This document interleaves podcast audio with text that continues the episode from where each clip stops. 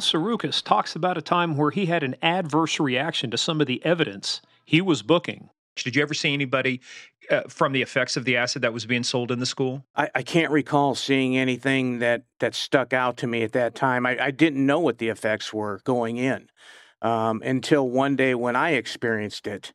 When I when I bought um, several pieces of blotter acid at a local restaurant from from a kid, um, I had gotten the the substance on my fingers and licked the envelope that I put them in, and the rest of that day um, what was blurry blur. to me, and we we were not able to make a case on that particular purchase. Welcome to Game of Crimes.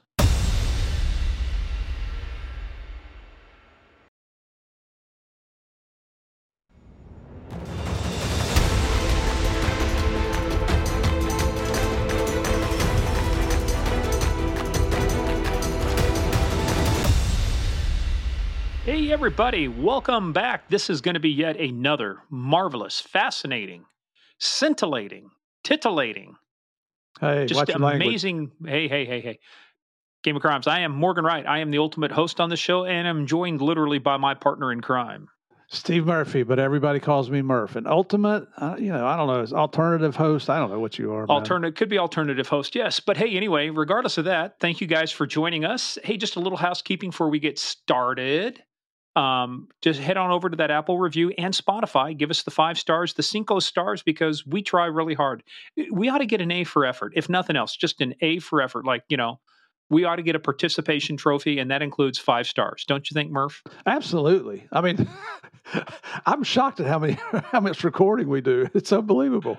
It's fun. It's fun, and, and it so it, it, really helps us out a lot, guys. We sincerely appreciate we appreciate all your great comments you leave there. Also, head on over to our website, gameofcrimespodcast.com, for everything we're going to be working on new types of merch. Thanks to some of you folks out there, and you know who you are, like Katie. Uh, but uh, we got our book list over there, which our book, our book from uh, the last episode, "The Unexpected Spy." We'll talk about that in a minute with Tracy Walder. Also, follow us on the social media at Game of Crimes on Twitter, at Game of Crimes Podcast on Facebook, and on the Instagram. But Steve, hmm where you got to be. I know. It's Patreon. Yeah, Patreon.com right. slash Game of Crimes. We just got through doing our Q&A for this month. What fun. I mean, we had questions. Really good i mean just you know you think can you do q&a every month? The questions get the same. No i'm telling you we've got f- folks out there that are giving us great questions all the time new takes on it and so we, we really thought it was uh, some really good uh, q&a but we've got hey guess what the reason you got to join too, Steve, is what we're working on right now. It's our super secret project, which I'll tell everybody about. Don't tell anybody except all your friends and everybody you know, and including all your neighbors. But if you are at the Guardian of the Realm or Warden of the Throne level, we will have a new special edition Real DEA Narcos on the Real DEA Narcos Cali edition. Yep. We have Chris Feistl and Dave Mitchell, the guys whose season three was made about, talk about their two and a half year investigation to take down the gentleman allegedly, of the Cali cartel. I tell you what, man, I'm so excited about that. Uh, I've never really sat down and talked to Chris and Dave, and, and they also had Jerry Salama was involved in it, Ruben Prieto. Those are the four main people. Uh, but they're telling stories that I never dreamt were going on up there in Cali. They were doing things that Javier and I and I were not doing in, in Medellin. So this is you got to come on and listen to this. It's phenomenal. And we've already done four hours of recording, I've got a feeling we're going to end up with 10, 12 hours before this thing is over. This they got some fantastic stories. Oh, and it just it goes on and on, just and so many and the history and the backstory of everything. So Patreon's where you got to be. I'll tell you, our 911, we have so many comments about that. 911, what's your emergency?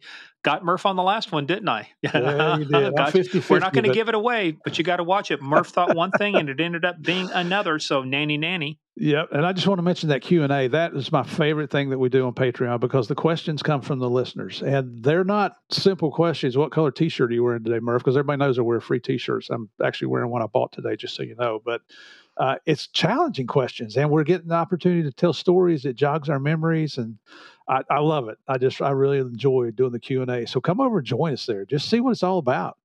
Absolutely. And so, but make sure you do that. And if you want to, head on over to paypal.com, use our email, game of crimes podcast at gmail.com, or paypal.me slash game of crimes, whatever it makes it easier for you to support the show and help us bring you even more exciting content. Now, real quick disclaimer this is a show about crime. We talk about bad people doing bad things and bad people doing bad things to good people. We take the story seriously, but as you already can tell, we never take ourselves serious. So we're going to talk about serious topics, but we're going to have some fun.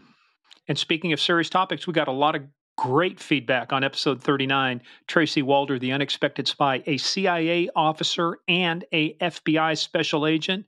Stories of uh, uh, terrorism and espionage. What a great episode! She is unbelievable. You know, uh, and I think I said before, I wasn't sure how the interview was going to go, uh, just because so much that she was involved with was classified and she can't talk about it. And that lady is one true American patriot. Very proud to know her, proud to have her on the show. Fantastic job, Tracy. Thank you very, very much. But you got to listen to the lead into part two. Let's see how a highly trained CIA case officer handles a six year old we have a surprise for you. That's fantastic. That was the best you, part of the show. yeah, you got to listen to the intro to part two. That's so good. So anyway, but anyway, but as we say, we take the story seriously, but not ourselves. And because of that, we have a dedicated time in our show where we do something that's not very serious. So guess what time that is, Murph? Uh, I think it's time for Small, Town Police Blotter. Yes, this is going to be fun this time because guess what? All of the stories come from you, our fabulous fans. And the first one comes from, and I'm going to butcher this name, so I apologize, but Mikey Vlamink, M A A I K E, Mikey Vlamink, comes out of our Game of Crimes fan group. Now, this one comes from New Albany, I believe it's uh, Mississippi, and uh, population 7,626. Salute. Salute. All right, New Albany, man. Steve, you're going to love this familiar theme in this one. New Albany man jailed for shooting at helicopters. A New Albany man is facing federal charges after he allegedly shot at helicopters. According to a complaint filed in federal court in Oxford Tuesday, Gary Kerbo, 60 of County Road 96, New Albany, has fired at helicopters at least five times with a 12 gauge shotgun over the last four weeks. News for you, pal. That's not going to bring him down. Federal prosecutors, Steve, here comes the here comes the here comes the money line. Federal prosecutors have asked for a mental evaluation. No shit, who claimed the military helicopters were using lasers to shoot and kill his cattle, that the helicopters had been dropping methamphetamine on his property, and that the military had used a satellite hookup to send signals to choke him while he was eating. Hey, pal, I got to tell you, they're not going to waste good methamphetamine on your cows. What the hell? What's the altitude of the helicopter? I got to know. Do you know? Oh, I, I don't know. I mean, but you know, even if it's a thousand feet, you're not going to. That shotgun right. is not getting anywhere near it. you're going to get about fifty yards. if you're lucky. Oh my god. Well, guess what? This uh, this next one comes uh, to us also Shane Bauer from our Game of Crimes fan group, why? and this one comes out of Trumann, Arkansas. Trumann, population seven thousand three hundred and ninety nine. Salute. Salute. All right. Steve, though, this one, though, it, like he says, only from Arkansas. Five people faced theft charges after police say they stripped nearly a half a million dollars worth of metal off of a business's roof. According to a news release from the Trumann Police Department, the suspects are accused of stealing $470,542.72. 72 cents worth of metal from the roof of True Cab on Milton Avenue. Police said they peeled off the metal flasking to sell. I didn't know there was a half a million dollars worth of metal oh on a building gosh. like that. Oh my God. You know, I, will tell you, I do remember cases where thieves would, uh, when I was a railroad cop, they would uh, knock down the, the telegraph lines and then they would build fires and they'd melt the rubber rubberized coating and off the copper. the copper. Yeah. But I've never heard anybody stealing a roof. so, uh, five people were arrested, but the two apparently ringleaders, James Williams and Carl Holt, got charged with commercial burglary, theft of $25,000 or more, criminal mischief, theft by receiving scrap metal, and they were being held on a $100,000 bond. Wow. Oh. You know, we were recording yesterday and I had my Arkansas shirt on. I wish I had it on today. Sorry. Just say no. We just tell you. We tell you, just say no. you know, it's got to weigh a ton on top of that. Why steal something easier, man? Jeez, what idiots. Oh, yeah. You know, and for some reason, my third story disappeared off of here. Can you believe that? I was using Google Docs. where did my third story go to? Well, buddy, we call that Murphy's Law, and you work with Murphy, so sorry. I got it. Well, I'm gonna. hey, in the meantime, while I'm trying to figure out what that went, instead of doing what year was it, because Murph has an abysmal record on what year was it. Hey, I'm doing pretty I'm good just going to simply. What's that? I was doing pretty good this year. Yeah. Well, this year, I mean, we're, I'm talking about overall. You're you're like three for forty. So. Don't don't don't don't get a big head yet. So, but hey, this one actually, and the reason I want to read this, a good buddy of mine, Rick Zach. Um, I don't want to get into details. I was just on the phone with him today, but he dodged. Let's say for guys his age, he just he got good news. He dodged the big one, but Good. he has been recovering. Um, and he says that guess guess who his we are his inspiration. He takes us on his walks. So Wow. I told him uh, as he as he recovers and rehabs, he takes us on his walks. So anyway, he See, we're sends us this therapeutic. art- We're therapeutic. Oh, or something. um, anyway, so what he sent us, and I thought I would read you Weird Story of the Day. We're going to have another section we just call Weird Story of the Day. All right. Because it doesn't matter. Okay, right, Steve? Yep.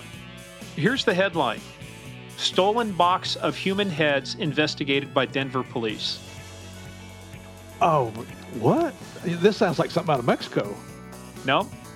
Denver police are investigating the theft of a box containing human heads from a parked freight company truck. Officials said Saturday the box was being transported for medical research purposes. Someone broke into the truck while it was parked. Uh, between Wednesday afternoon and Thursday morning, the blue and white bark box was marked with a label that said exempt human specimen. A dolly was also stolen. No arrests have been made as of Saturday. Investi- investigators are asking anybody who finds the box to call the police. Oh so, my gosh! Well, you know what? You got to steal the dolly because that way it doesn't look suspicious when you're box, you know, carting a box of human heads down the freaking street. the hell? you know, uh, well, you know what they say, Steve? Two heads are better than one. Oh well, how many's eight? oh my gosh! Oh my! Oh, I, I don't even. Now, the only reason we're saying this, folks, don't go ballistic on us. The only reason we're saying this is because these were medical specimens. People agreed to have. It, that we would not do this if this were a terrorism case and people were decapitated and stuff. This don't don't These everybody just calm down, take a breath. But it just—it's a great example of how s- uh, crazy, stupid, idiotic, morons, moronic Yep. people can be out there that they'll steal anything. They'll steal anything. Well, hey, and guess what? Somebody stole my third story. So rather than belabor it, we're just going to get on with the All right. episode. So Let's go, brother. I'll bring that to you next week. So, hey, anyway, so this one's a good one too. Uh, this is a friend of mine, longtime friend of mine, Bill Sorukas. And uh, we got a couple quick stories about to set this up because Steve, you got a great story too. But Bill, when he was at the U.S. Marshals, I ended up doing some work with him. Uh, he was obviously associated with the show America's Most Wanted. I say obviously because the U.S. Marshals were a part of that. Uh, he works with the National Center for Missing and Exploited Kids, doing investigations on long-term missing or on abductions. I mean, just what a servant and the best one of the best things about him though he's a god-fearing notre dame fan he lives in south bend indiana and he has got a book out which we put on our book page. You'll see it there. It's called chasing evil pursuing dangerous criminals with the u.s marshals. And we're going to bring you his story about how he found. And so there was jeff nice if you remember he took down the snipers. Aaron Turner, we did a special embedded episode. He talked about some of the technical things behind the snipers. Now you're going to hear the story from the guy who actually, and he he he had help. He did team, but this guy was the spear. He was the tip of the spear on this. This is the guy who actually found the snipers and discovered who they were. Uh, th- this is unbelievable. Um, I had met Bill previously in, our, in my career out of the Special Operations Division, but this is the man. This is the guy who put to rest all the rumors about who the suspects, everybody thought the suspects were. Uh, if you remember, and I'm not going to say too much because you're going to hear the story from Bill, but uh, if you remember the white box van, and it turned out to be so wrong. And this is a man that that really solved the case. It's uh, phenomenal. I, I'm just real proud to know him. That what he did there, he saved Well, a lot of and- people. And the other thing you did too, Murph, tell them the real quick uh, surprise you got at your uh, Chicago event. Yeah, so on uh, Friday, March 4th, Javier and I, first public event speaking since before COVID. We were at the City Winery Chicago for one show that night. and we had caught an Uber from our hotel next to the O'Hare Airport. We pull up in front of the the winery there, and we're unloading boxes out of the back because we take our books to the show and some other paraphernalia we offer for sale. Because you know, when you retire from being a federal agent, you become a flea marketer. So as I'm unloading boxes, I turn around, and the guy yells at me, and I'm like, "Billy, is that you?" And it was Bill Sorukas he had sent me a message and he said, and he signed it Billy S. And I wasn't realizing who Billy was, S was in the in the Uber as we're driving over. But he says, "Hey, I've got a ticket for the show tonight, but I'm working on a case. I'm not sure I'll be able to make it, but I'm gonna drop a package off at the front desk for you and Javier." Billy comes walking up the street, perfect time, and he says, "I can't believe you guys are here," and hands us autographed and personalized copies of his book for Javier and I. What a freaking gentleman. He lives in Indiana and he's up in Chicago working on a missing person case. So, Billy, thank you, thank you, thank you so much, man. I mean, what a wonderful surprise to start the evening for us that night. And if you want a surprise and hear the rest of the stories they said, I got to ask you one question, Murph. Are you ready?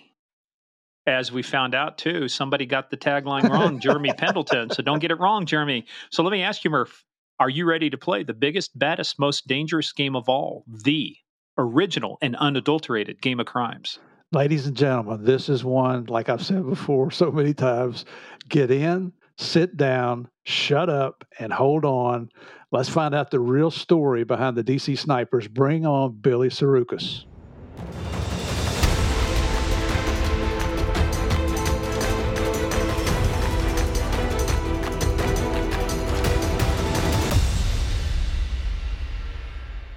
All right, players, playerettes, we told you this is going to be an awesome episode because our guest is somebody I've known for a lot of years now. And then come to find out, not only is he a great guy, him and I have something in common. We both root for God's team, the University of Notre Dame. So, uh, welcome, former U.S. Marshal and head poobah of all things that matter, Bill Sorukas. Bill, welcome. Woohoo! Thank you, guys. Good to be with Glad you. Glad to have you on the show, Bill. Yeah, Bill, I was just thinking. What's you know. Bill, Bill and I met. I don't even remember the year when, when I was a special operations division. So uh, it's like bringing old friends back on the show here. Yeah, and a couple conferences and uh, and some other times, I'm sure as well. No, I was Bill, I wasn't in custody, was I? well, no, I've seen okay. your mug photo, Steve. hey, did we ever meet down at America's Most Wanted? Because I, when John Clark did the thousandth episode, were you down there for that?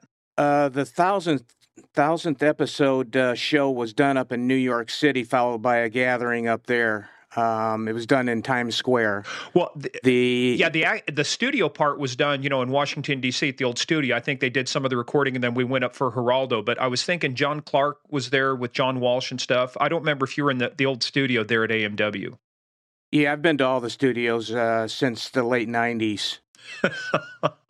Well, and the great thing about it too is we're going to talk about your book too, Chasing Evil, which I think is a great headline for what we're going to talk about today. And John Walsh wrote the forward to the book, and I, I read that forward, and it's like you know, the one thing I will tell you from my personal experience, uh, one of the great things always about working with the U.S. Marshals is it wasn't about the PR, it wasn't about the publicity or who got the headlines. It was about saddling up and let's go get it done. Let's go find the guy. Let's go do the stuff. That's always been my experience with the Marshals. So I think it's great to have you on, Billy, uh, because for one thing, like I said, uh, you, you've done some great work over the years. But what is so interesting about what we got coming up is that we did an episode previously with Jeff Nice talking about the takedown of the DC sniper. Jeff was on the SWAT team with Montgomery County, worked with FBI HRT when they actually took them down. But a lot of that was based upon as we find out now, and you guys will find out information, Billy, you worked on, you developed, you know, along with the rest of the team. And then we had Aaron Turner, Steve's friend, come up and talk about the technical part, which included the laptop, which was stolen from the first victim of the shooting mm-hmm. out in Maryland right? So this is a great thing because now this ties it all together. We've got the tactical SWAT version of it, we had the techie version of it, and now we got the operational, you know, an investigative piece of it with you. So this, as, as, I'm just, I'm sorry, I'm just getting excited. I'm going. This is going to be great. So as as a, a former announcer used to say, today you get to hear the rest of the story. The rest of the story with Paul Harvey. So. uh, but let's do this, Billy, as we do with everybody. You know, what we want to do is kind of give people an idea of your background of how does a good God fearing guy from Notre Dame? Yeah, by the way, here's one other quick point. When we're doing the pre call, I used to live in Mishawaka next to the BK Club. And when I said that, you go, your parents held, what was it, their uh, anniversary at the BK Club? Yes, in 1959, they uh, that's where they had the reception. Wow, you guys went to the Burger King Club, huh? Y'all big timers. What, what was that? Was that like more like a, just a social club? I can't remember if it was like an American Legion outpost too, or uh, if it was just like a social club. I believe it was a, a Belgian-related social club uh, that had an upstairs bar and a downstairs that they use for um, parties Events and and things like everything, that. Yeah. That may have been where I got my fondness for Belgian beer. Who knows? Maybe I snuck a couple of beers when I was a Ute. So, hey, but but let's do this, Billy. Let's talk about um, you know how did you get into law enforcement? Because you know in in the federal side, the U.S. Marshals is the oldest law enforcement agency in the United States, right? The oldest federal law Federal law enforcement enforcement, agency. yeah. Yes. Yeah. So uh, you know that's probably when Murph was around. I think Murph applied for the original position, but uh, Well, He got I- they wouldn't give me a f- they wouldn't give me a free shirt, so I said, "Screw you guys." I'm or a horse. They wouldn't give you a horse either. So, so let's talk about that, Billy. Let's talk about how how did you get into the marshals? What led you to finally saying, "Hey, look, I think this is the life for me." Well, I, I probably didn't take the traditional route into law enforcement that most people take. Uh, after graduating from Indiana State University with a Bachelor of Science degree in criminology, um, I went back to high school. Um, So That's did a little- Murph. That's a little Fifth ass grade was the hardest three years of Murph's life. So It was, uh, it was third grade. Thank you. third grade, okay, third grade. So hey, wait a minute. That's interesting too because we talked about that. So you graduate, you think you're done with school, and it's like, no, you're not done with school. We're sending you back to high school. How did that happen?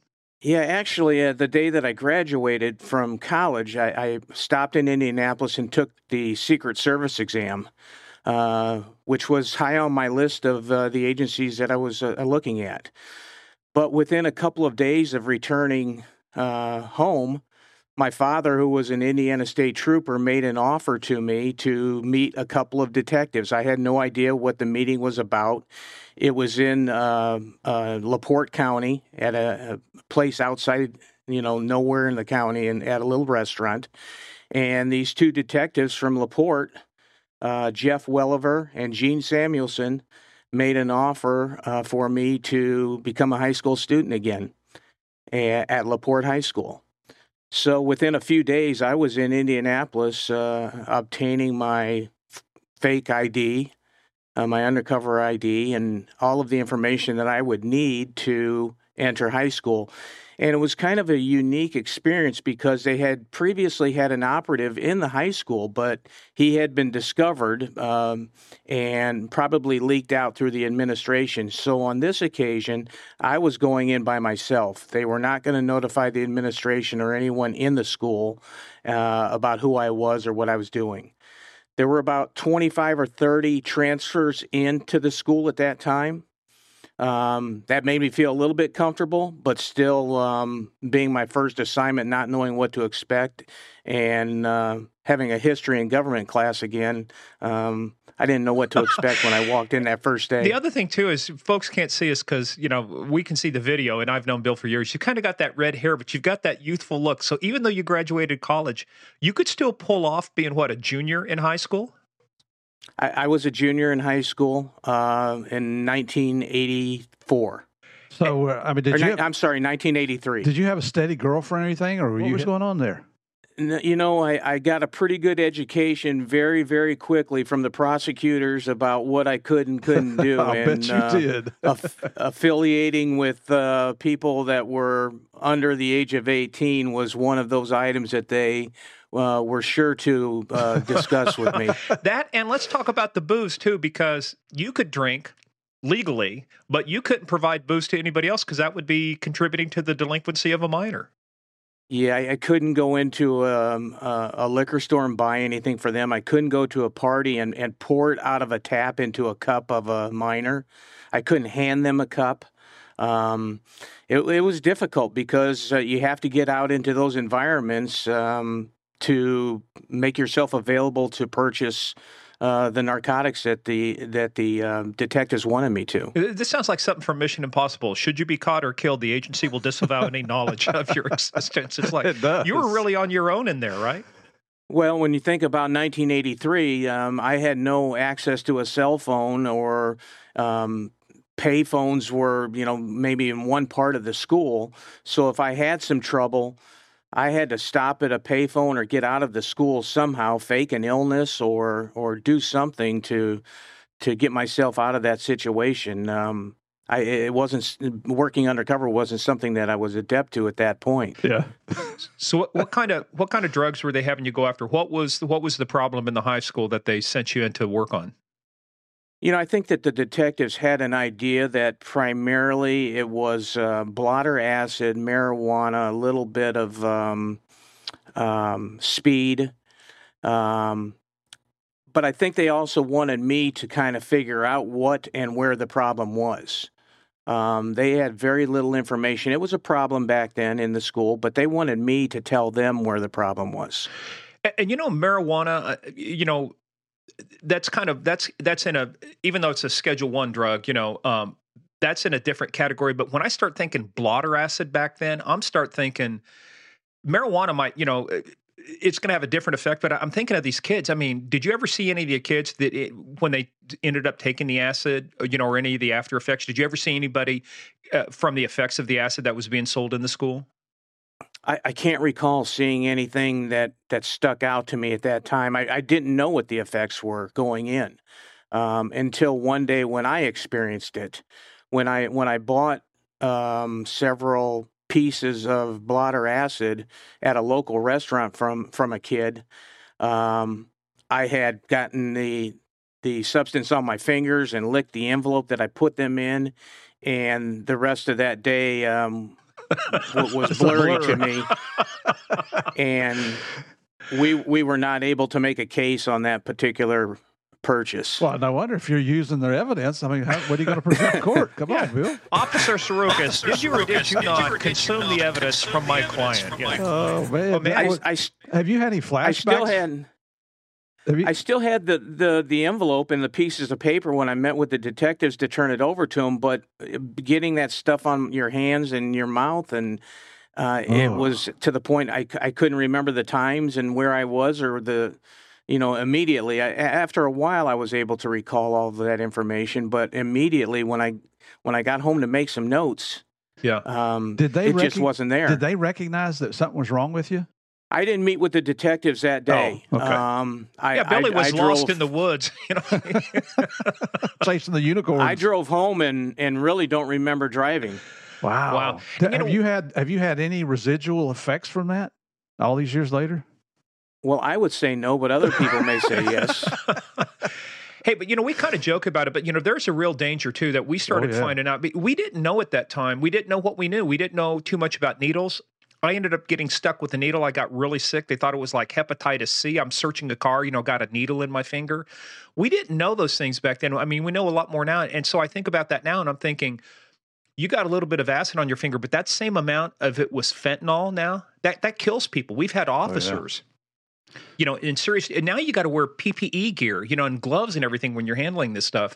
I mean, we've come a long way since then. I mean, it's fortunate that it was just, you know, a small amount, but man, ugh, Sorry. You know, you get you getting stuck by a needle and, and having a negative reaction explains a lot about you today, Morgan. Yeah, it does. Yeah. Let me tell you, wasn't so fun when I walked into the doctor's office, said I'm not feeling good, and then I passed out in the doctor's office, and five days later they let me out of the hospital. Damn. Wow. That was no fun. Uh, but I, I, don't know. Maybe if I'd been on acid, it would have been a fun, more fun trip. What was that? Ooh, Timothy Tim- Leary said, tune in. Um, tune in, you know, something and drop out, you know. Yeah, yeah. Tune in, turn on, and drop out. But anyway, back go. to our regularly scheduled podcast with you, Billy. So you're working this stuff. How long are you in Laporte? Uh, you know, working as an off. Now, were you a uh, were you a police officer, or were you a fully sworn police officer, or were you doing like contract work, like a confidential informant? I, I was sworn in as a special deputy by the Laporte County Sheriff at that time. Um, so it wasn't an informant type of thing. I was I was sworn to enforce the law and go into the school and and uncover uh, anything illegal. And at one point during my time there, one of the students in the school introduced me to a uh, an individual outside the school who was selling uh, Percocet. He was selling individual tablets. He had his own uh, um, prescription pad that he would write and for for whatever I needed and sell Percocets for a dollar a piece. And but it led into some other stuff where when I went to his house one day, he had a pair of um, Air Jordan shoes, as I remember, some some version of the Air Jordan shoes, and so I, I bought the shoes. I could tell that they were stolen. so, how much did you have to pay? Those were like those were the ultimate thing to get mm-hmm. back then. Yeah, yeah. I think I paid seventy five dollars for them, but when I got when I got back to process them for you know, to put them into evidence, they were two left shoes. Stolen out of a department store somewhere, you know, where they just put the display yes. shoes, yeah? yeah? Exactly. They, he had taken them from a display where they only put the one shoe up on the rack. um, so, you know, the detectives told me that I had to go back and have a little meeting with this individual and assert my uh, disappointment in how what he did with me.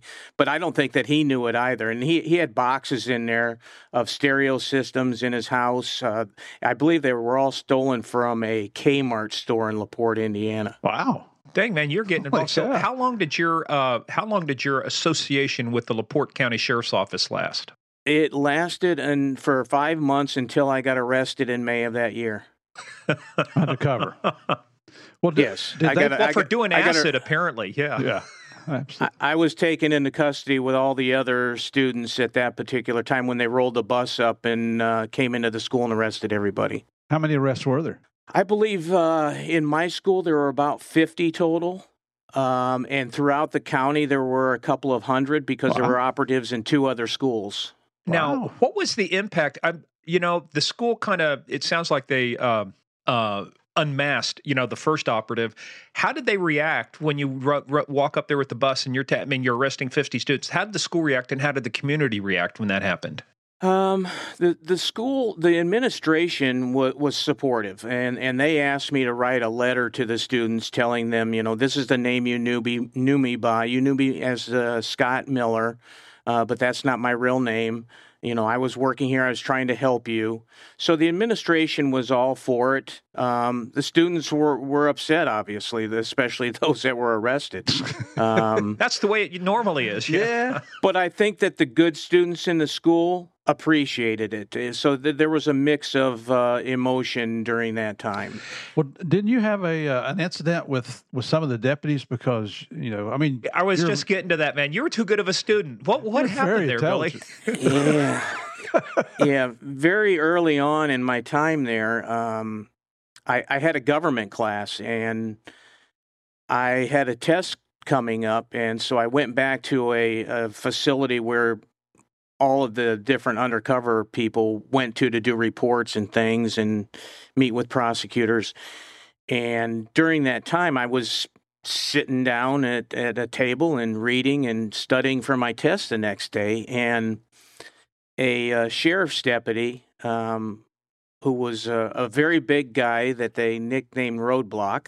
he came right. in and asked me came in and asked me what I was doing, and I said, well, I, I have a test tomorrow. And I had a, a, few of my other books sitting off to the side, and he said, Oh, okay. Well, let me take a look at that. He took my book and the other ones and walked outside to a, a barrel that was on fire and threw my books into it.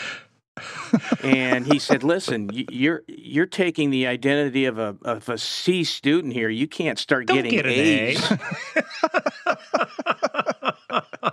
you're taking this very serious. So my next problem was calculating on the test you know, am I at a 70 or 72? Because I knew most of the answers, so I was calculating where my score was going to be. Well, that's because you were a college graduate. You you got the degree. Now uh, you're back. That's hilarious. Who wants, yeah, who wants to take government twice? So when you got done with the sheriff's office or with that thing, how much longer did you stay on the sheriff's office before you moved on? Um, it, it, was it was a seamless transition to the state of Indiana at that time, and it was during that time when I was working with the state of Indiana that I met a few deputy marshals through a case that I was working, and they suggested that um, I consider coming over to the marshal service. I didn't know much about the agency uh, at the time. What was the agency you were working with in Indiana before before that you said you went to the state of Indiana? What agency was that?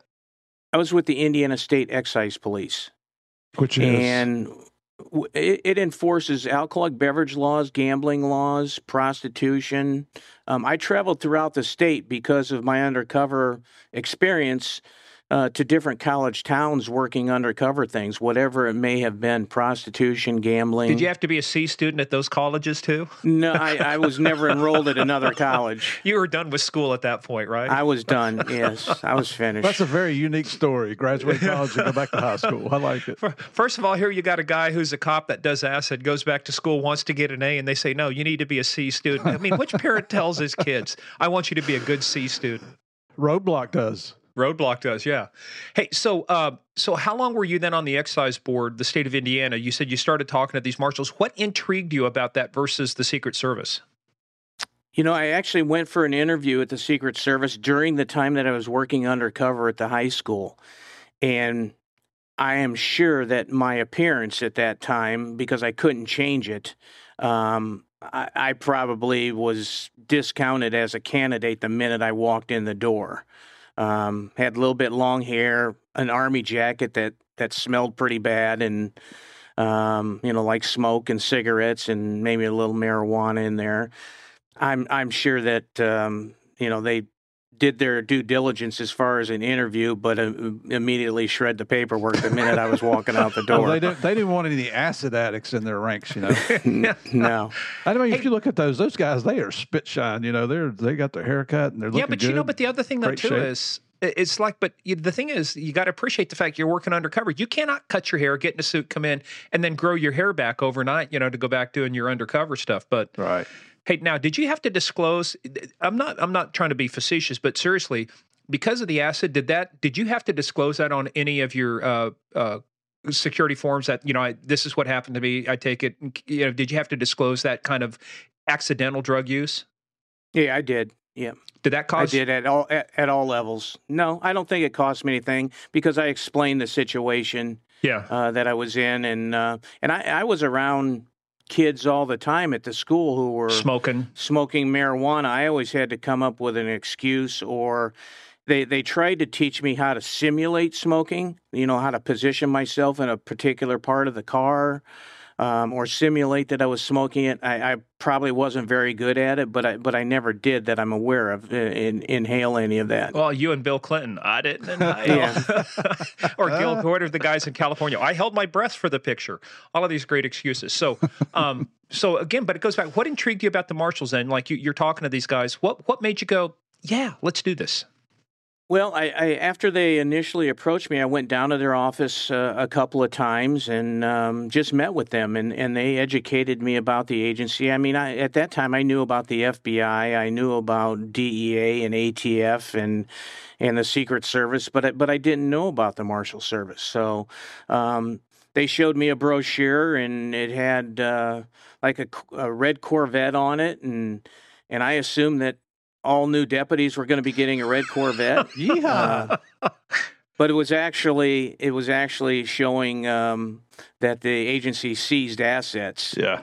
Uh, uh, on behalf of the Department of Justice, and that was one of the assets that had been seized during a, a drug investigation. So, um, I would probably be getting a Dodge Diplomat instead. Yeah. Dude, I know the feeling. Uh, as a police officer, I think we were driving at that Salina PD back in 1982 when I first started there, like 79, you know, Mercury's, you know, and then my first state patrol car was a 1984 Plymouth Grand Fury with yeah. a 318 in it. I mean, that those things were those were a joke.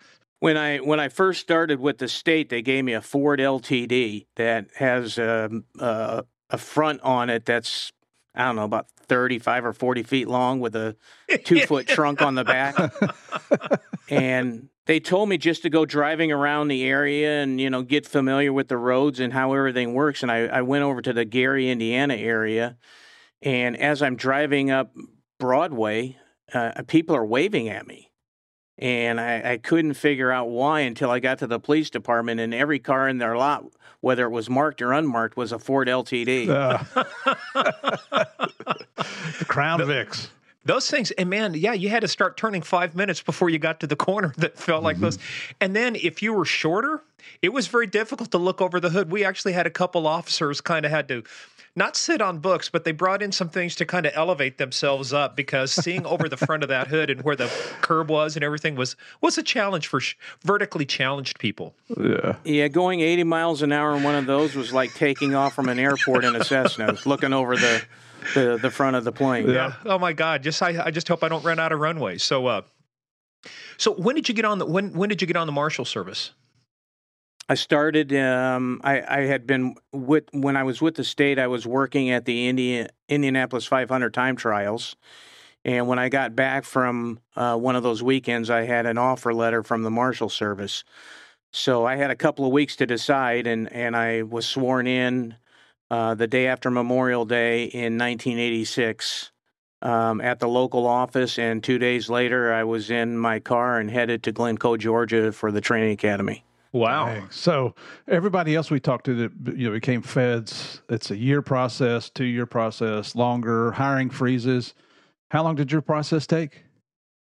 I believe it was uh, about three months. I, I, first met the deputies in February of that year, and and received and did the interview and and everything um, with within the next couple of months. Um, That's great. And when I, when I went for the interview, the interview was about two minutes long.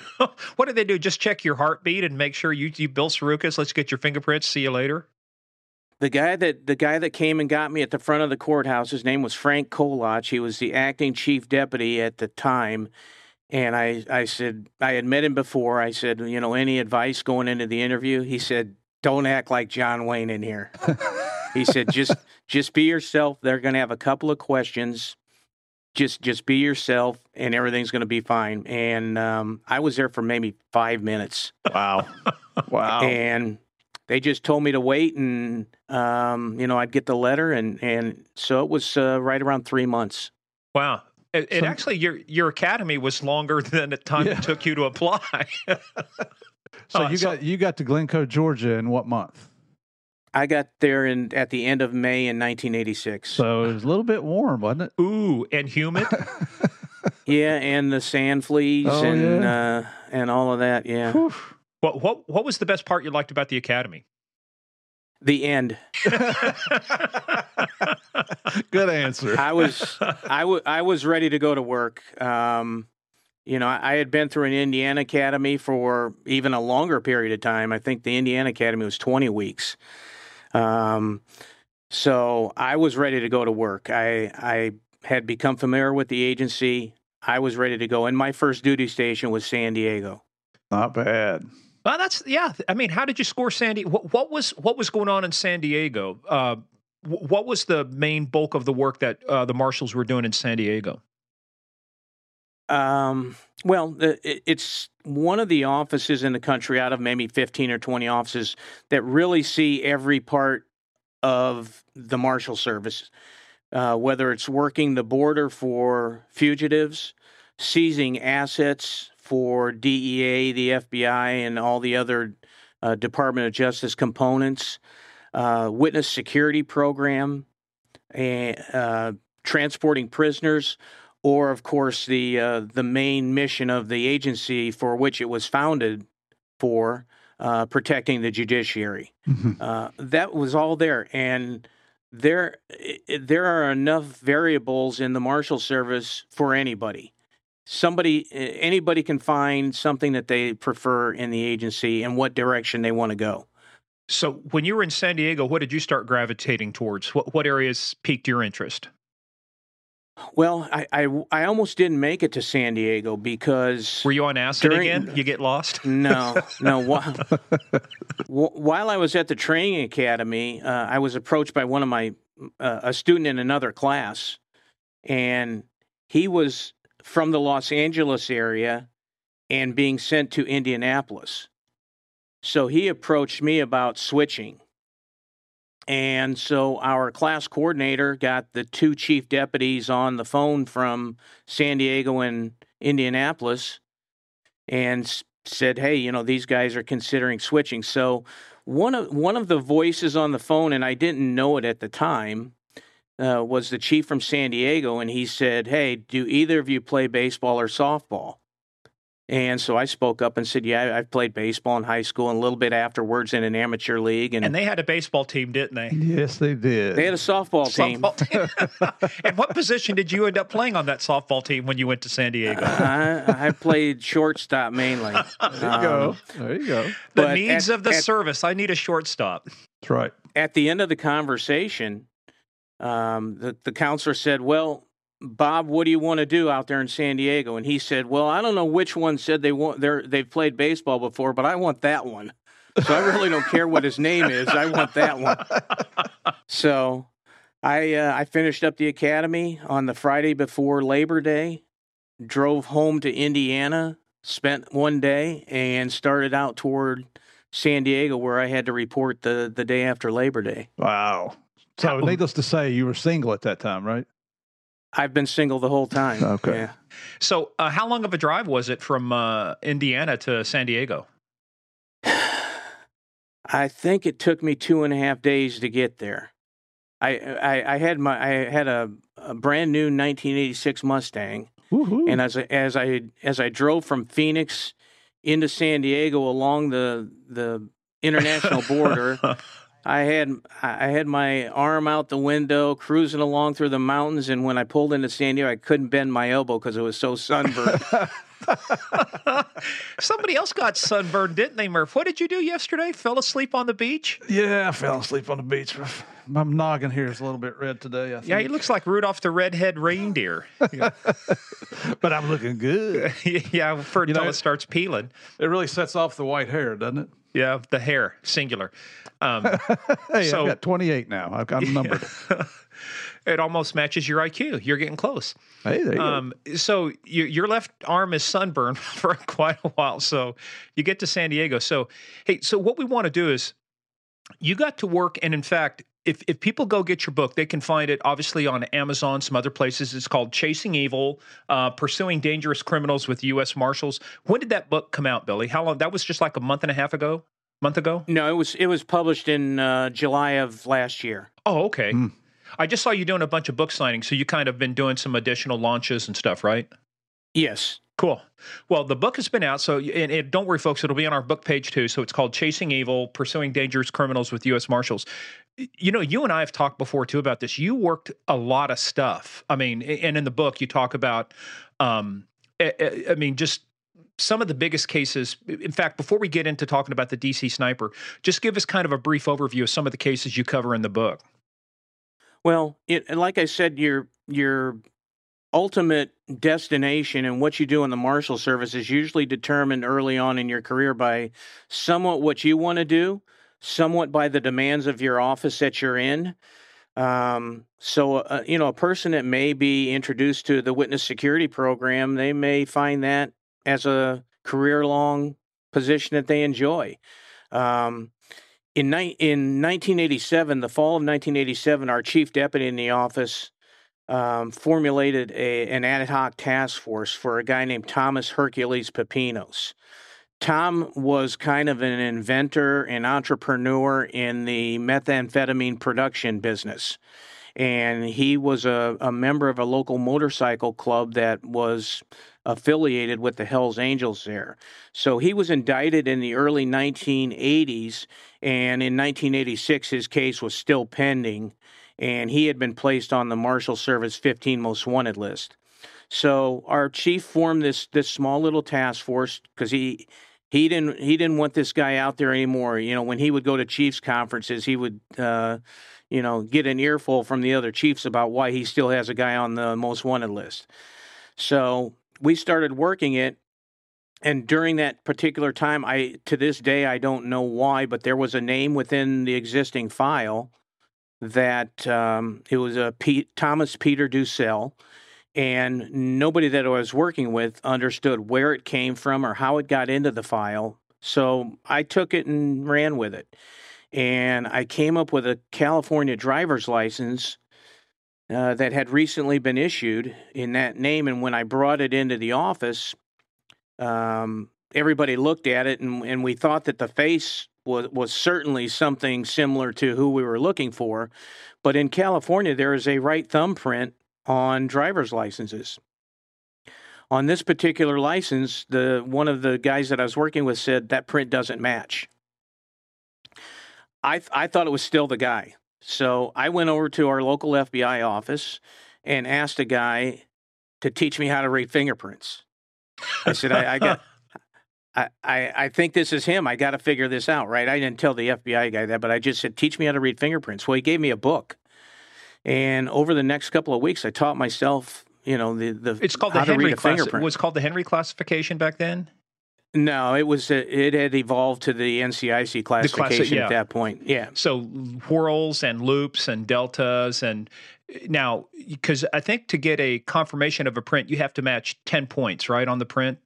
Or Not really. Close? There, there really isn't any um, number of points that you need. It's more the relationship of those characteristics that can identify a print one to the other.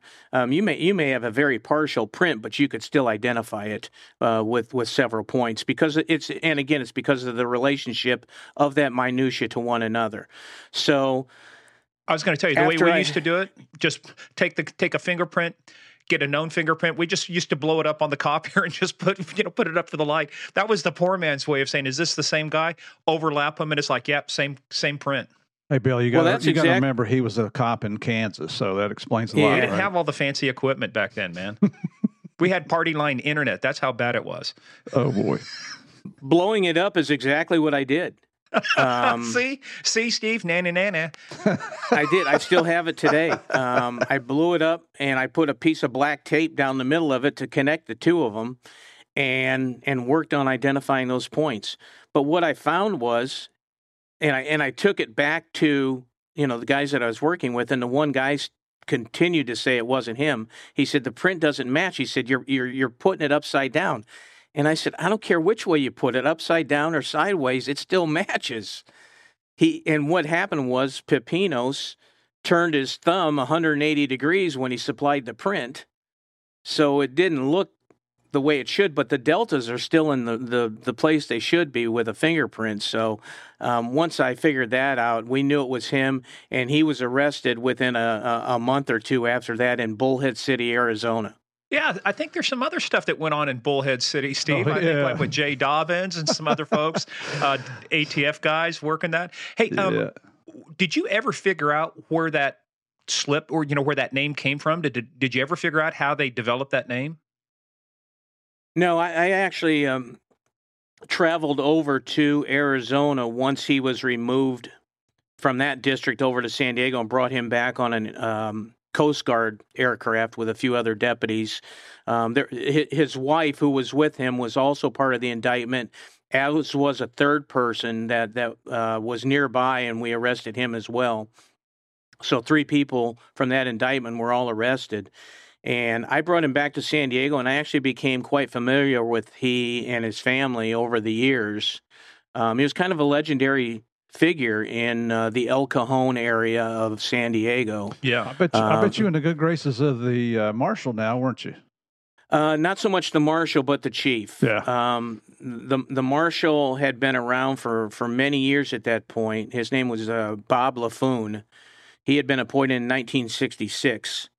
Uh, so this is wow. 21 years later. Uh, he was a he was a legendary San Diego law enforcement uh, officer over the years, and um, he had a different way of thinking. Um, he wore the same suit every day, I think. Uh, but he like was weed? a yeah. He he was a, he was a great guy. He, I mean, he had a different way of of sending his message to you. Um, I remember one time he walked past my desk and he said, 42 degrees. And he just kept walking. I didn't know what he was talking about. He said, as he came back, he said, Did you hear me? I said, 42 degrees. I said, Yeah, I, I heard you, but I don't know what, what you mean. He said, That's the temperature in Terre Haute, Indiana today. because he knew I was from Indiana. and it's kind of like one of the things you should be happy you're here in San Diego, oh, right? Yeah. Where it was probably 80, yeah. 82 degrees, right? Constantly. Yeah. All right. Well, um, so that kind of set you then, like you said, that was kind of you started becoming really good at the fugitive piece of it, right? And and thinking differently. And that's kind of what leads in then into the uh, sniper case. Before we get in there, just give us the chap some of the some of the cases you cover in your book too. Okay. Yeah. After that case, I think my, you know, where I was going to be in the agency kind of, uh, you know, led into that area into investigations. That's where I was going to be the rest of my career as far as the chief in San Diego was concerned. And I think that's where I was comfortable as well. So, a, few of the things that happened between uh, that 1987 arrest and, you know, when I uh, ultimately got to headquarters and worked that particular case was I became a member of the agency special operations group, which is uh, the Marshals version of a tactical team. It's uh, it's based in Pineville, Louisiana, and I had to go down there for a month of training, um, paramilitary type training. Um, so during that time, I became a member of that group, and that led me out to going out on some different types of missions. Um, following hurricane um, uh, hurricanes in the in the Gulf area, uh, St. Croix, there was a huge hurricane in I believe 1989. Um, and so we went down there and restored order because all the police officers left. Well, that, uh, I um, think that's Hurricane Hugo, wasn't it? It was Hugo, yes. Yeah. And the Marshal Service has kind of become the agency to respond to, to, to, hurricanes and disasters afterwards for a couple of reasons. One, uh, the agency can deputize people uh, to enforce federal law and give them the, the authority that they need. The second is after Hurricane um, Katrina, the agency and, and, Congress passed a law called the uh, uh Adam Walsh Child Protection Act and in that, it allows for the Marshal Service now to be the agency responsible for the reunification of children that are displaced during those times of disasters like that. So we work with FEMA and the National Center for Missing Exploited Children and try to reunite and do the best we can to get those families back together again because it is kind of chaos when everything is happening. So um, special operations group in the late 90s. Uh, I was at Ruby Ridge uh, when when that incident began in August of 1992 as part of the special operations group. Uh, in late 1995, I became a supervisor in the office in San Diego, briefly handling some some court assignment things and prisoner transportation things before I moved over to become the coordinator uh, of the uh, fugitive group of the San Diego Task Force. Uh, it was run by the U.S. Attorney there under an anti crime initiative of the Attorney General Janet Reno at the time.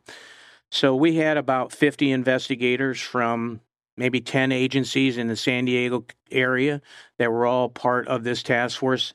And I did that for three years until um, I, I, became a uh, senior inspector at Marshal Service headquarters and assigned to domestic investigations. So I did that for a couple of years. I get involved with um, a couple of cases during that time. Um, when I was the coordinator for the task force, one of the major cases that we worked was the uh, the investigation for Andrew Cunanan. Uh, By the way, I got to tie I got to tie into that. Um, so his first homicide that he committed was in East Rush Lake up in Minnesota. Um, my we're we're up. My my sister and brother in law live up there. They their parents their, their family has a cabin up there. We went up there. We went by the spot where he committed his first homicide up there, and I'm going. I mean, it, was weird because you think about all the other stuff, but I was looking for the X on the water, going, "Hey, this is you know this is where it happened." No X on the water, but I mean that, that was my little tie-in when I was reading that. It's like I've been to that exact spot, and it's amazing. He starts in Minnesota, you know, works obviously all his way down. To, I think it was Florida, right? Works his way. He kills uh, Lee Miglin in Chicago. He kills a man in New Jersey, and then he ends up killing Gianni Versace in in Florida. Yeah. Mm. Wow. But you also got involved in the Texas Seven too. Yeah, that, that happens after I get back to headquarters, as, as well as the railway killer, Rafael Resendez Ramirez, a uh, um, he was the serial killer, right? About 30, did they think, or so? You know, the the number has varied anywhere from about 15 to 17 up to about 28 or 30 over the years. Uh, I don't think he was totally candid at the end in, in describing all those, or maybe he couldn't remember all of them. Um, he was involved in cases from Florida to Washington State, um, up into Michigan, um, but primarily along the southwest border because he was riding the rails, going from place to place, finding his victims in in homes that were nearby the railroad tracks. Mm-mm-mm man and that and that it's so complicated too because now you've got somebody basically with has no permanent address no location. They just ride the rails. They go state to state. The crossing of jurisdictional boundaries creates problems because until you can link the cases together you think you're working just a homicide. You know just i've got a homicide in my jurisdiction right? You got to start linking these things together. Um, but anyway but that too and then um, did what did that case come before the texas 7 or after the Texas Seven was, I believe, in November of two of 2000. 2001. The Railway Killer was before that. That was in '99, I believe. 99 or 2000. And those kind of people, they don't carry cell devices or electronic devices that you can exploit. I mean, it's hard to find those people. They they didn't back then. I mean, most of your drug dealers that the the Marshal Service pursues, they have to have communication with their their clients, and um, so in some ways they make it easy on us until they figure out ways to get around it, and then then you figure out ways up, to get around the ways they got around, and then we're back to this yeah. cat and mouse game. Yeah, hence we came up with Game of Crimes. Game of Crimes. It's the Sorry, big game. I had to get a cheesy commercial yeah. in there. Well, but but but but the Texas Seven happens uh, December, I think, of 2000 because that's right before 9-11 and then obviously a year after 9-11 is when the whole dc sniper starts too. So um because the other thing too is things like all of these cases in your book too if people go look these things are not only documented some of these have been turned into miniseries or some of them you know are, have got other stories around them especially america's most wanted was really good especially on the texas 7 they killed. I think it was uh, aubrey hawkins was the police officer who was killed by these guys. Um, and it just you know, it's just Billy. It's amazing when I've started reading the book and going through the chapters. the the things you got involved with that have such historical mm-hmm. significance, mm-hmm. not just a, a, case here or there, but I mean, you're working across all of these different things, which kind of leads us up to. Um, like I said, the the sniper folks can go get the book. Like I say, it's on Amazon. It's on our book uh, uh, page. You know, chasing evil but but the the real you know some of the evil people you come across so many evil people and Malvo and Muhammad were obviously this you know this a, a, a different kind of evil, but they were evil. Let's kind of start getting into that now about how did you get involved with the sniper case? Because um, I was living in Loudoun County at the time. I remember uh, we'll talk to because some of the other homicides happened earlier, but the things that people come to refer to them as is the Beltway snipers, the collection of homicides started happening, you know, out here in the Virginia, Maryland, D.C. region. Um, but how did you end up getting involved with that? Because they bought the car actually on September 11th, 2002 and then events happened from there. So let's let's talk about that. What were you doing at the time? Where were you working uh, as you got involved in this? I was assigned at that time to our technical operations group um, that's involved in, you know, the tracking of uh, communications and vehicles and uh, all the technical things, video surveillance, uh, all the things that you would uh, assume is connected with technical um, types of things related to an investigation. So on uh, that Thursday in Montgomery County, when the four homicides happened, and then there was one the previous evening too. So and and one in Washington D.C. So they basically had six homicides in a small area over the course of about 20 hours, I believe, that took place. Uh, but the four that occurred on that Thursday morning had the attention of everybody in the region. news has a way of magnifying in the capital area when it happens, things like that. So we were well aware of it. Um, our fugitive task force based in Washington, D.C., had worked with Montgomery County.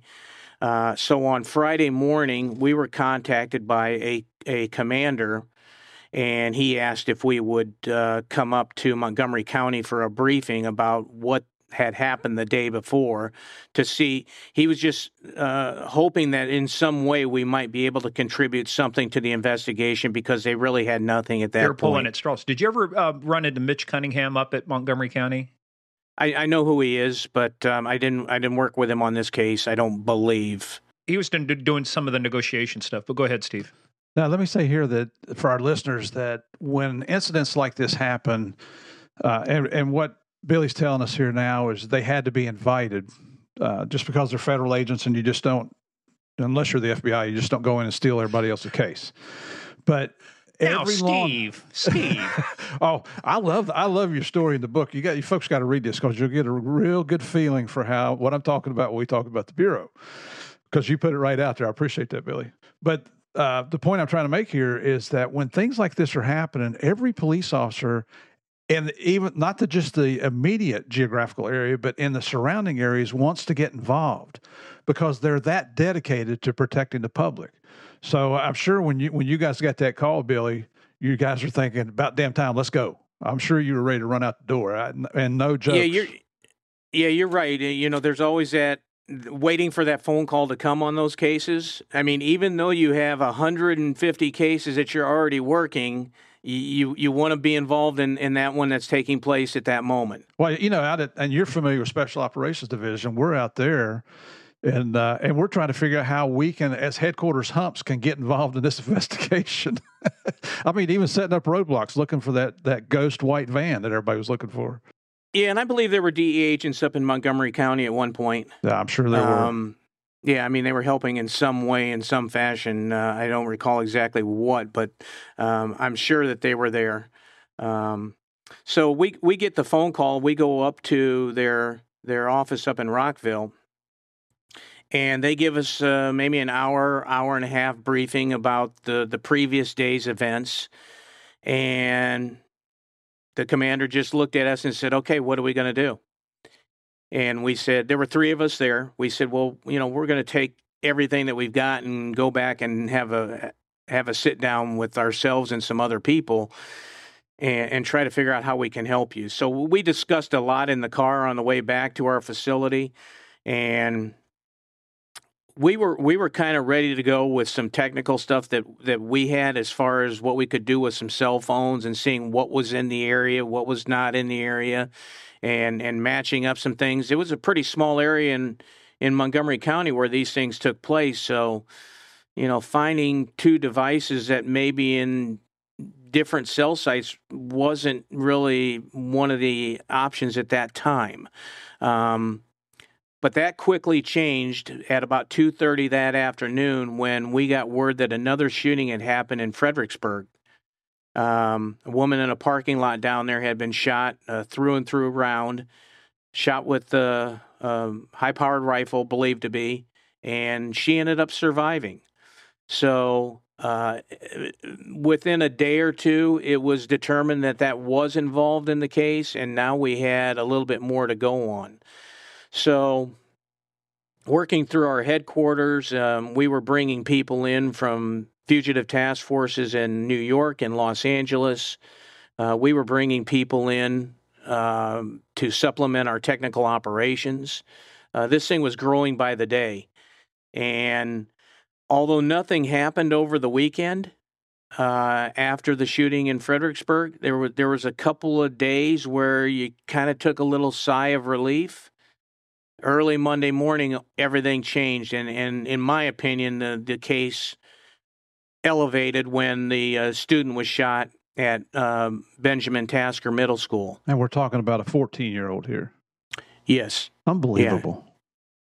Yeah, he was he was shot as he was uh, getting out of his uh, one of his relatives' cars, and and Billy, I want to interject. You made a good point in your book too, because uh, the thinking was is the reason they target the student because Chief Moose came out one of the press releases of the press conferences they. They talked about how schools were a target and stuff, and how we had to protect the schools, right? Yeah, he he had. Uh, I mean, typical you know law enforcement response is to you know look at the schools and take care of those, and so they were put on an alert status and um, you know, p- parents were concerned. I mean, nobody understood what was happening with these shootings at this particular time. Um, you know, a guy mowing a lawn, a guy cleaning his car at a gas station, a woman sitting on a bench. You know, the, the, this was just craziness what was happening. So yeah, I mean, parents had. Uh, uh, a reason to be fearful, you know, for their kids. So, uh, you know, the chief came out. I think any chief would come out and say, you know, your your kids are safe. You, you need to reassure that community. But they, there's no doubt they were listening, and um, they they t- yeah they they took that and um, shot that 14 year old boy, Iran Brown, and um, he got back into the car with his relative who was a nurse and she she was able to get him to a hospital. He, he survived his wounds, um, but it was a critical point. Not only you know elevating the the temperature of all the law enforcement people involved, but it also provided a couple of pieces of evidence that were critical moving forward. Uh, part of the Marshal Service response that day was a Deputy U.S. Marshal by the name of Mike Pio, who responded with his uh, canine uh, named Beacon. He was a, a black Labrador. And they asked him to search a particular area uh, across the road from the school. So he did. He he did what they had asked. And uh, Mike is a, a, military guy and, and understands uh, shooting and that type of thing. So he he looked at where the the child's uh, backpack or book bag was on the ground and just contemplated where this had to come from. And he noticed a small uh, wooded area to the north of the school. And so he took some tactical guys and went there and began his search. And he found a, a matted down area. His dog alerted to an area and it was matted down as if someone had been sitting or lying there. And um, a further search using some uh, cadets, police cadets, they found a tarot card. And the tarot card uh, was the death card. It had some handwriting on it. Um, saying not to release to the press was one of the main messages. Uh, it also had a code on there, call me God um, which they would repeat, you know, in uh, future messages and phone calls. And, Billy, let's talk about that for a second because th- it, that's important for a couple reasons. Number one, you want to keep that information away, but that was the way, like, even when you looked at the Unabomber, the signatures there, you look at other people, that was the serial killers who wrote letters. That was the way, uh, like the Zodiac, too, that was the way to authenticate to know that you were not getting some kook calling in and you could it was supposed to be then then the snipers at that point were the only ones that had that authentication phrase so that you know if you got a communication it came from them now did that ended up did that whole thing end up staying secret because i'm asking uh, as they say in court a leading question no, the the early discussion was, uh, you know, let's let's adhere to what they want and not release this in any way. But within hours that evening, it was out. Um, they actually had the wrong message um, the, the two media sources that were publishing it had the wrong messaging. Um, so I, am not sure to this day where they got it from. Um, There's always, you know, that's the thing that just irritates me sometimes about these things is that there always seems to be somebody who wants to curry favor with the press or pretend like they're a bigger part of it than what they are. And I just, unfortunately, I think this information gets leaked by sometimes people inside the task force or people inside the investigation because they want to have some kind of status with the media. Yeah, I, I don't know. Um, hard to say in this case. Um, I don't I don't know how it got out there. Um, but it, it was unfortunate. But I, I'm not sure that it hurt the case in any way.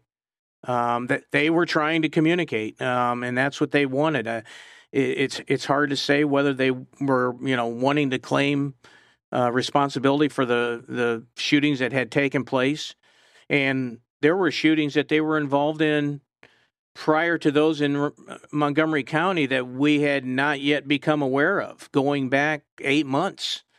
Um, so this was much larger than than we even knew about at that time. Um, but we just kept pushing away at, at what we were doing. Um, and like I said, Mike uh, Pio was critical in that in finding that tarot card.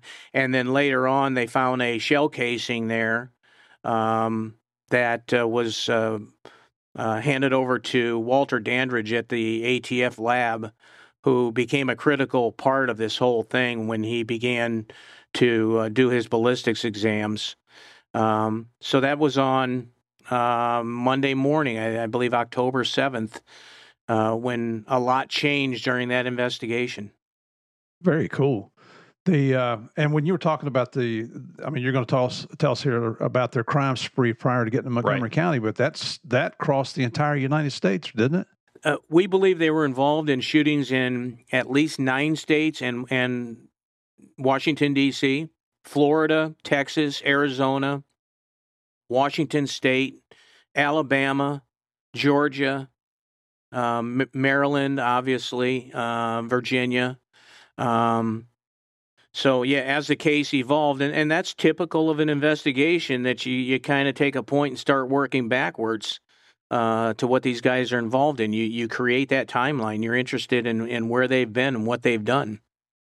So that that part of it wasn't that unusual uh, um, to to me anyway. Yeah.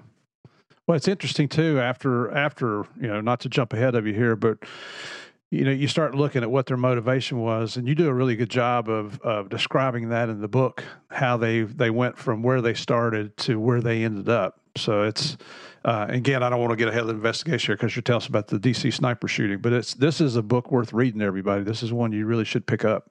And I spent the entire weekend reading it to Steve so he could catch up on this uh, episode. But I kept uh, looking for pictures. You got to start putting pictures and in crayons. Yeah, I Billy, you got when you send stuff to DEA guys, especially SCS guys, you got to include crayons, big crayons, what? and pictures. You get it on the Kindle, and it's they don't put the pictures in there.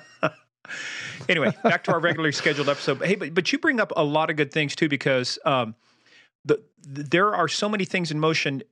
As you were working this, what point did it become apparent that other shootings in other states, not just the national capital region, because technically there are different states, you got the district, Maryland, Virginia. Was there a point uh, that it became known early on that other shootings were linked to these guys?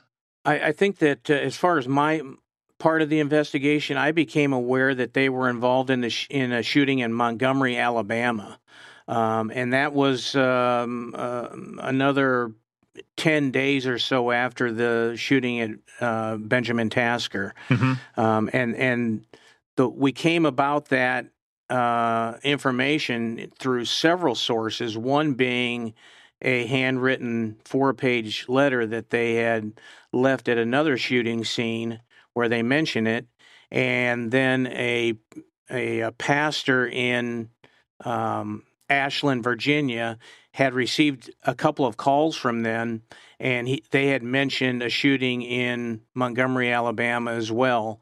There was also a call into um, law enforcement in Maryland where they had mentioned a shooting in Montgomery, but it wasn't clear at that point that it was Montgomery, Alabama. They were still looking at at, at local um, shootings County. that may have taken place. Yeah. Hey, I, do, I wanted to ask you that about the pastor. I, I couldn't figure out from the book what why did they call this guy? What was that all about?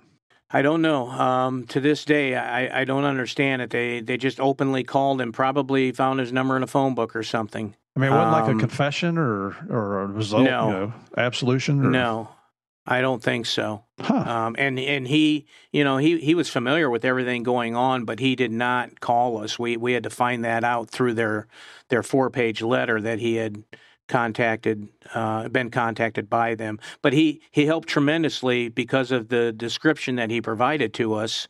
As far as uh, two people being on the phone, that's really the first time we start to hear that maybe two people are involved because the the FBI profile that was being put out was you know a single white yeah. male white, in his yeah. 30s just lost. I mean, it's almost the standard profile for everything you see out there. And I'll tell you the other thing that really kind of pissed me off when I heard some of these talking heads. Bo Dietl got on there. It has to be an angry white man who did this. You know, all of these quote experts were so by the time the information actually became known billy i don't know of a single person talking head that got on the air and pontificated that actually had this called correctly yeah and um, I mean, it it became almost an epidemic that that that's what everybody believed because when they get the fingerprint back from the firearms catalog in Montgomery, Alabama, and they see that it returns to Lee Boyd Malvo, a, a black male, according to uh, to the ATF agent that called me and, and said, "Hey, I think they're discounting this thing because he's not fitting the profile." Um, you know, and he gave me all the information. They were dealing with another shooting that morning of Conrad Johnson, the bus driver, so things were pretty chaotic. But this ATF agent said, "Hey, they're they're not they're not taking this serious. They don't think this is the guy. He doesn't fit the profile." Um, and that's the danger of creating a pro. You know what the, else is the danger too? And you hit upon it, Billy. There's two things I want to cover real quick: that and the call you talked about. But let's go back and rewind just a little bit. When did this fascination with the white panel van start? Because obviously, because there were four reports. There were four times a dark colored or burgundy colored Caprice was seen leaving the scene of a shooting. Um, you know, Malvo or Muhammad had been contacted a couple times. He had been contacted by law enforcement and talked to. The plate had been run numerous times, but yet we had this fascination, and and that's the thing you talked about the media. It's a white panel van. Everybody it gets this cognitive dissonance, you know, or bias going every. We we exclude everything else because it doesn't fit the narrative we were uh, given. And that's the other thing too. It's a disservice to the investigation. We say, well, it doesn't fit the profile. My question always is, well, how do you know the profile's right? Mm-hmm. Profile is just a it's a it's a, like a set of parameters. It is not the absolute description of who did this. Yeah, and I, th- I think in most cases the the the profiles are based on previous crimes and who those individuals were that were involved in them. So that there there's a set of standards that they have, and you're you're right that they always seem to be the same in these things. Um, but the the the white box truck or the white van, it it started on that first Thursday night in Montgomery County. There were a couple of witnesses that reported that. Once they put it out in the media, people were seeing white box trucks and white vans at every shooting scene. And it was it was a distraction for all of law enforcement, but I think for myself, after three or four days, I, I, discounted it because I think every white van and every white panel truck and utility truck in the area had been stopped and and, and go back and listen to episode 18 to. with Jeff Nice. That's what the one thing they started doing too was tagging these things so that they know they've been stopped and checked before. Hey, you also mentioned the other thing I want to talk about. You mentioned that a call came in to law enforcement. Well, there, there were several calls that came into law enforcement, but I think the one you're referring to is the recorded call into the Rockville Police Department and they they kind of I've got that teed up here. Let's let's listen to that and let's talk about because the reason I said that they discounted the thumbprint because it did not fit the profile, the fingerprint. They they discounted a lot of things, and here's another thing they discounted. Let's listen to this uh, call that came in because this is from the actual uh, the snipers. Rockville City Police, love calls. This line is recorded. Good morning. Don't say anything. Just listen. Where are the people that are causing the killing in your area? Look on the tarot card. It says, Call me God. Do not release the press. We have called you three times before, trying to set up negotiations. We've got no response. People have died. Yes, sir. Any Get your people. Montgomery County Police Hotline. We're not investigating the crime. Would you like the number?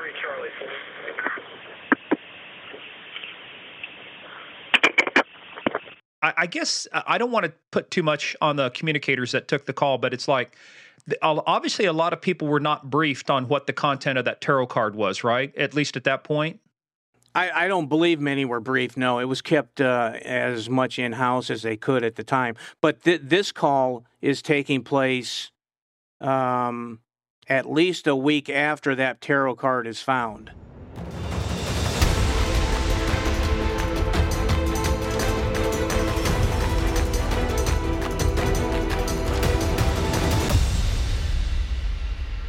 Hey, everybody, that is the end of part one and Bill Sorukas and the hunt for the DC snipers. This is the real story. This is the real deal.